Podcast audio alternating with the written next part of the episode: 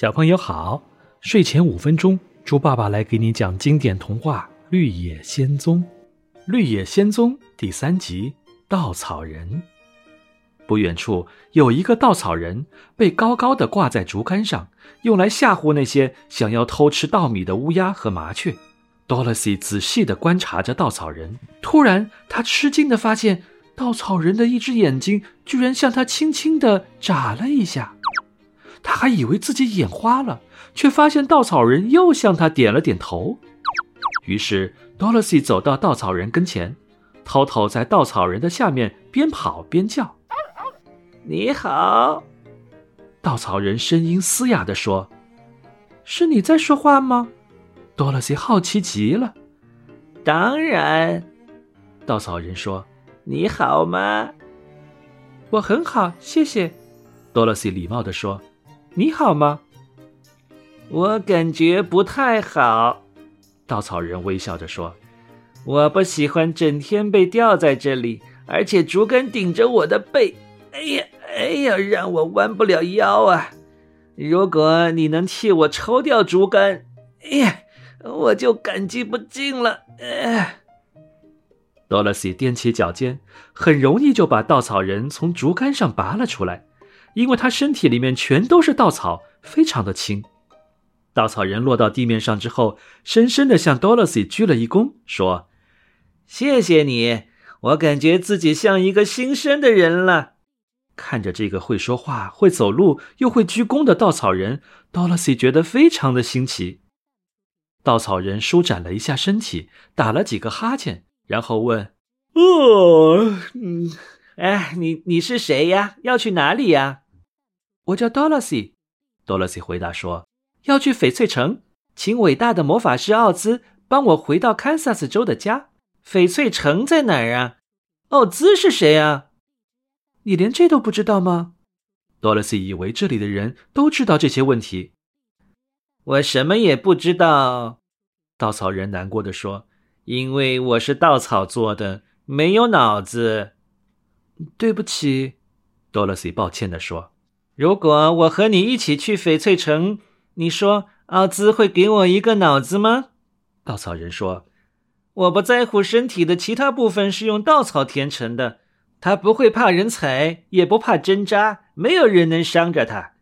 但我不愿意别人叫我蠢货。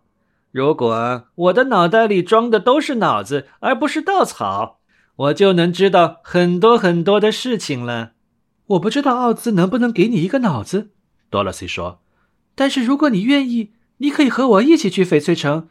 我一定会尽力请求奥兹帮助你的。”谢谢。稻草人非常感激多萝西，于是稻草人和多萝西一起踏上了黄砖路。虽然头头不喜欢这个新伙伴，不停的在稻草人身边闻来闻去，还不时的冲他发出不友好的叫声。别怕，多萝西安慰稻草人说：“他不会咬你的。”我一点儿也不害怕。稻草人说：“因为他是咬不到我的。在这个世界上，只有一样东西能让我害怕，是什么呀？”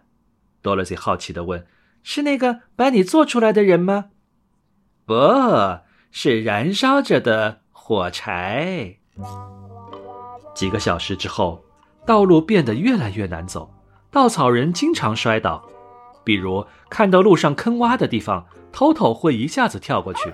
Dorothy 会绕过去，而稻草人没有脑子，只知道直直的往前走，于是就咕咚一声摔倒了。还好他是稻草做的，不会受伤，要不然啊，早就伤痕累累了。每次 Dorothy 把他抱起来时，他总是快活的大笑。前面的道路越来越荒凉了，房子和果树越来越少，四周显得十分寂静和阴暗。中午，他们在一条小河边休息。Dorothy 从篮子里面拿出一片面包递给稻草人，但他谢绝了。我永远也不会觉得饿的，稻草人说，因为我的嘴巴是画上去的。要是想吃东西的话，嗯，那就得在嘴上剪一个洞出来了。但这样，里面的稻草就会掉出来，我的脑袋就要变形了。Dorothy 认为他讲的非常有道理，便自己吃了起来。他一边吃饭，一边对稻草人讲了一些他家乡的事。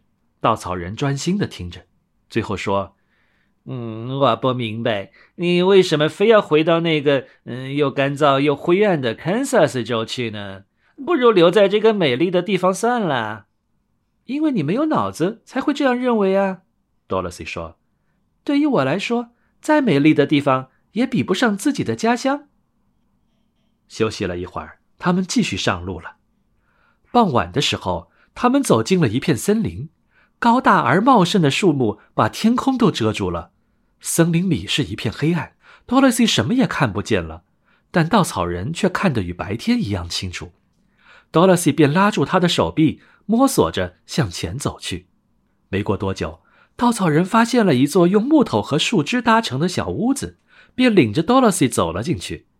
里面有一张铺着干叶子的床，Dorothy 立刻躺在了床上。，Toto 也疲惫地趴在他的身边，很快他们就睡着了。而稻草人是永远不知道疲倦的，他站在一个角落里，耐心地等待着黎明的到来。小朋友们，你刚才收听的是配乐有声童话《绿野仙踪》，今天的故事就讲到这里了。在接下来的故事中，Dorothy 和他的小伙伴们又会展开什么神奇的冒险呢？我们下一期再见吧。